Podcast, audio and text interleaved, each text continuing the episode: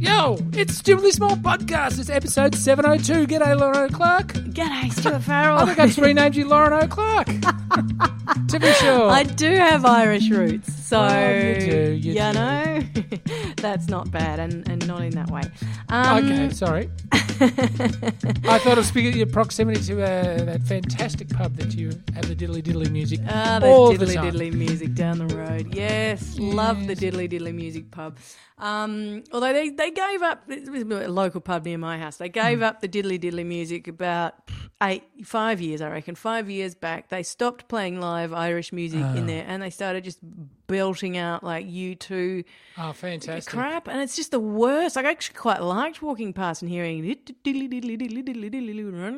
know, like Yeah. it's, a, it's, a, it's a good thing to hear from a band. Well, if you need a list, I can give you a list of places that still do that. You might have to walk further out from where you live, but That- well, um, that's outrageous. Why'd I do such an outrageous thing? Well, no, you do like further out of to yeah, retain yourself within, uh, well, especially within within one council, but hopefully Yes. within one block is Oh, more, more definitely. Uh, more I um I did. Uh, I think I've talked to you about when I went to Scotland. I've never been to Ireland. Nearly made it there and didn't. I don't but I know you've mentioned Scotland. you.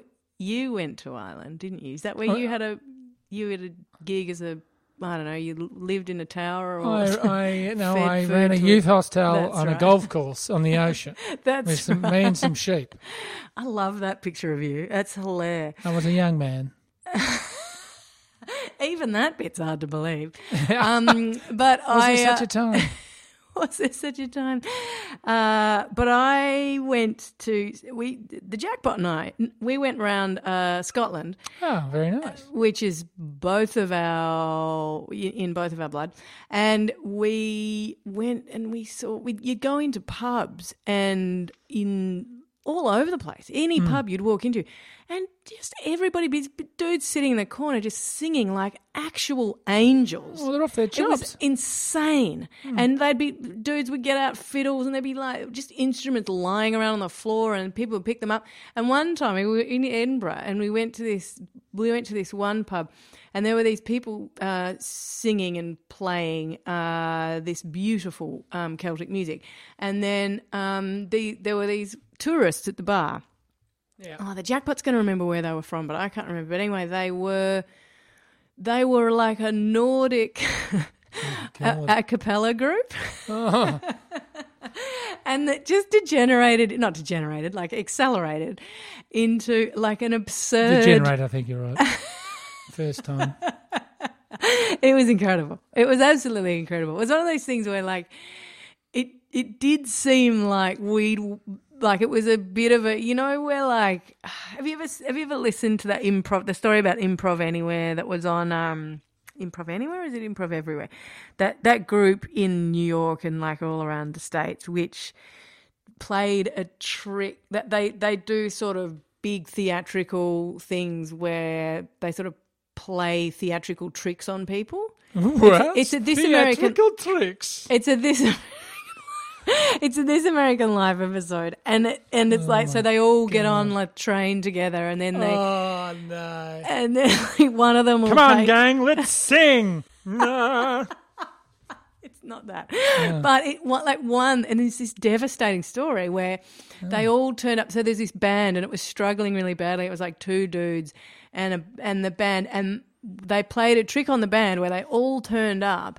And they all pretended to like be massive fans of this Oh, this band, and they knew all the words and to all of their songs, and they rocked it. And it was the best gig the two guys ever did. Yeah. And they they just thought, oh my god, what is happening? This is amazing. And the place was just jumping, literally jumping with people. Hmm.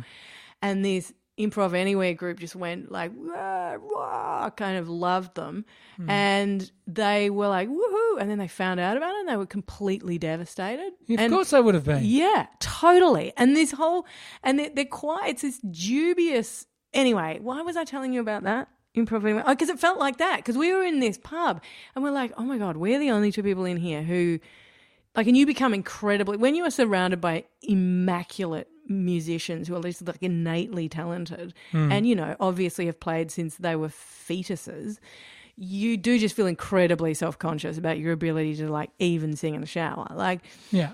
and so we did feel like we were like, uh, you know, what is this? Are we being pranked? A little bit. Anyway. Okay. Well, uh, I'm just, you know, sorry. In throughout that whole story, Lauren Clark, Yes. Uh, all I could think about was cigarettes um, on a table. Why? Well, you know, you said there was instruments all over the floor, and people was picking up and singing away in, in their Nordic uh, baritones or whatever you called it. yeah, yeah. It just reminded me of the the protocol in Ireland, and and it was once protocol here too, where one would buy a packet of cigarettes if one smoked, and everyone could smoke inside at the time anyway, prior to uh, you know the nanny state jumping all over us. Bing. Yep. and um, and you you you'd basically you'd buy a packet of cigarettes and you'd open them up and throw away the foil and the plastic covering and take out your cigarette and you'd throw the packet on the table, opened for anyone to share. And it was just, it was almost like smoking etiquette. It the same as to a degree here, well, not Oh. I've as never much heard- as, as it Never was in heard of Ireland. this. Oh well, Really? well, you'd leave your smokes on the table, and people could. You, you'd be more like if you're with mates, you wouldn't even ask them if you could take one. You, you just take one. This is I'm talking about in Australian pubs now. And Right. if you were in, in Ireland, it was just anyone in the pub just walked up and grabbed them. Yeah. Um, and you know, if you didn't know the people, you'd, you'd you'd sort of walk up to, hey, can I get a smoke off you, mate? Yeah, yeah, go on, just grab one, grab two. right. Now, because of the, the taxation regime on tobacco, Oh um, We just should say, because it's a G rated podcast, we Yes. do not advocate smoking. Neither of us smokes. no, I'm just talking about a shift in um, attitudes Correct. towards the protection of one's own stash. Yeah. And uh, now there is no way you leave them on a table. There's no way you, you take your eyes off them. Mm. You're battling to get one off your best mate. uh, if a stranger comes up, they, they generally have to offer you money for one. Yeah. Do they? Oh well, look, we're talking about a time when cigarettes were sub five dollars and below, even even you know, to now. I, I can't believe. Look, I'm an ex-smoker Yeah. uh, of many years past, and I, I've I've heard horror stories of sm- smokes being up to thirty dollars out of a smoke machine at a pub now. And it is, so if you're paying thirty dollars for for twenty five cigarettes, you're not going to give them away willy nilly. So and, and I thought of that just when you said about the um, instruments all over the ground because I was quite often a part of old timey sessions where you'd see all the you know this is Ireland, you'd see the people you know diddly diddling around and. Uh, that it was singing to be and be like a mountain of cigarettes in the middle of those tables. You know what I mean? There'd be more right. cigarettes and drinks. Yeah. But then also, I um, I was walking down the street the other day, past a particularly sort of uh, not a rough part of town, but just a part of town where uh, uh, pe- people from the outer regions come in and just sort of hang around. They obviously not working. They they'll have, they'll be drinking and punching on and whatever. And uh, a young bloke came up and said, you know, as used to get hit up all the time. Can I have a cig? Have you got a smoke, mate? Yeah. And I'm like, I'm sorry, I don't smoke. Right? Yeah. Uh, yeah. And I just thought, as I I was walking with my housemate, actually, thank you, and uh, I just thought, how hard would that bloke battle now to get a smoke? Yeah, like to yeah, bite yeah. a smoke Yeah. must be nigh on impossible these days. Yeah, totally. Which You'd is a good better- thing. Well, it's not a good thing because the people stuck. uh, Like a, lot of a lot of studies show that smokers and smoking. Uh, there's a very um, high level of uh, mental illness involved with smokers. Not not your regular Joe smoker. Totally, But, but on the whole, there has been in terms of the quit campaign, so the the advertising to do with quitting and health, Hmm. and the mm, increase in price of uh, ciggies, Hmm. that the rates have fallen like quite dramatically, I- incredibly. Well, they're making it very hard, but I'm just saying, if, if all you've got in life totally get that. is a, totally is get a that. you know a four liter cask of goon and a, and a few darts, and you and you you you've got a mental health issues, or you you just you you know you're one of those people that uh, it's impossible to keep work, and you, you, you I know, totally agree. So I think almost we are at a point where nicotine should be doled out, or tobacco should be doled out. Uh, as part of a health thing, as much much the way that um, illegal drugs should be anyway. Here's a better suggestion. Hmm. Why don't we fix the mental health system? Do you know what I mean? Like if there was actually. You you know, an actual proper approach to um, people who are genuinely ill and need help in Hmm. this country, which you know there could be, and it's not that far from being able to happen. It's just there's no will there for it to happen, no political will. If that if that were able to happen, then we wouldn't then. you know, that doling out ciggies isn't going to help any. You know what I mean? It's not going to solve the problem. It's going to it's going to uh, stop an immediate urge and a, and a desperation in someone that's already going through a lot. But also, but look, you, you say, agree, oh, if there was enough will, you know, like we we've heard over the last uh, three weeks here and around the world about the ball tampering rubbish and the outrage and the talk about it. Right? yeah. That's just one little cricketing scandal. Yeah, um, Yeah. Inverted commas there. And then uh, Yeah. we saw on the weekend just past and, in the last few early part of this week where uh, 2,800 sheep died in horrific circumstances being shipped off to the Middle East. And the, the outrage about uh, the, these 2,800 sheep and the way they were treated and the, and the way they died and the cruelty of the whole situation. How can we do this? What sort of nation are we? What sort of people are we? And we have people in similar circumstances that just fall through the cracks and you never it? hear about. So It's how about we, we place the I mean, and I and I feel I say I mean, uh, end uh, live sheep exports. I mean, or really regulate it properly. I I, I'm, I don't have a definitive position on it yet, but I, I think the current situation is no good. But the, the say the passion put into this uh, sandpaper gate rubbish with the cricketers, Yeah. if that could be shown for people that uh, are being treated poorly by our leaders, then uh, perhaps we would have a better society. Perhaps uh, you know people that could afford to smoke would, and those that desperately need one because of other issues will get the help they need. If not, being given a couple of cigarettes occasionally. And the thing is, I, I've had a few people, I've seen a few people on my social media feed saying, "Shut up! I can be cross about two things at once. I don't support asylum seekers, and I'm, you know, I- you know, I, being like basically, you know, somebody was stabbed the other day on Manus Island. Like, just, uh, you know, it, I don't support any of that, and I hate it, and it's, and I also am pissed off with the Australian cricket team.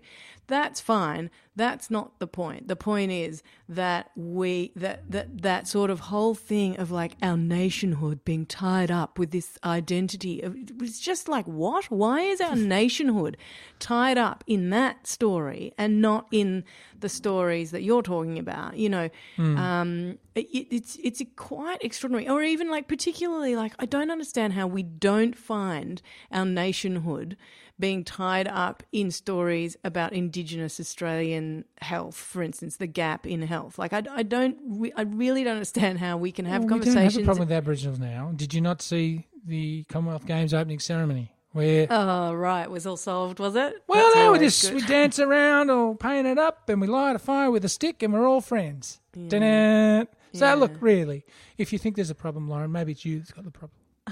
I like how you flipped the tables on me there. You were all you were all bloody fighting the good fight, and then you've, you've turned on me in a vicious attack at the last second. Well, you know, I mean, this is what we do. Lauren, we have to get out of here, unfortunately, a bit earlier this morning. So I just Ah, like yes. You uh, to tell the listeners where they can send money. I'm going to start a fund, and I'm going to call it Cigarettes for the Homeless. Where do we? Where do they send the cash? Okay, that's not happening, but people can send cash to uh, me via stupidlybig.com. Stupidly Big on Facebook, Stupidly Big on Twitter, Instagram, and iTunes, where you can give us a rating and a review, which benefits us enormously. And It thank you very much to people who've been doing that for us. Thank you very much. If you're a new listener, come and say hello. If you're an old listener, come and say hello. We've been getting some lovely bits of feedback. And yes, and- please keep the emails coming in. We're going to have a super duper. we, we, weren't here on Monday, it, but we're going to have a super duper bumper mailbag on. Monday. So Oh, keep the God. correspondence coming. In fact, maybe block out half a day off work because you're going to need it. It's going to be a long episode. Hey, you know, you were talking about uh, the Irish music and the, the pubs and stuff. Yes. I'm going to try and post a link to a beautiful, I'm sure everybody's seen it before. wedding thing. The wedding thing. I love it so much. I'm going to post it. It was from like months and months ago, Mm-hmm. but it's an Irish wedding. It's what happens at 5 a.m. at an Irish wedding. If you haven't seen it, I'll try drunk. and put up on thinks, oh, the romance of the Irish and the Scots and the singing. Stuart, if you sound like that when you sing when you're drunk, let's Well, I talk. do. Uh, yeah, I'm sure you do. See, that's not nothing. That's oh wow. Laura Clark, let's get out of here. Please, Stuart. I might see you tomorrow. I might not after There that dreadful performance. we'll see how we go. Uh, enjoy yourselves. Bye bye.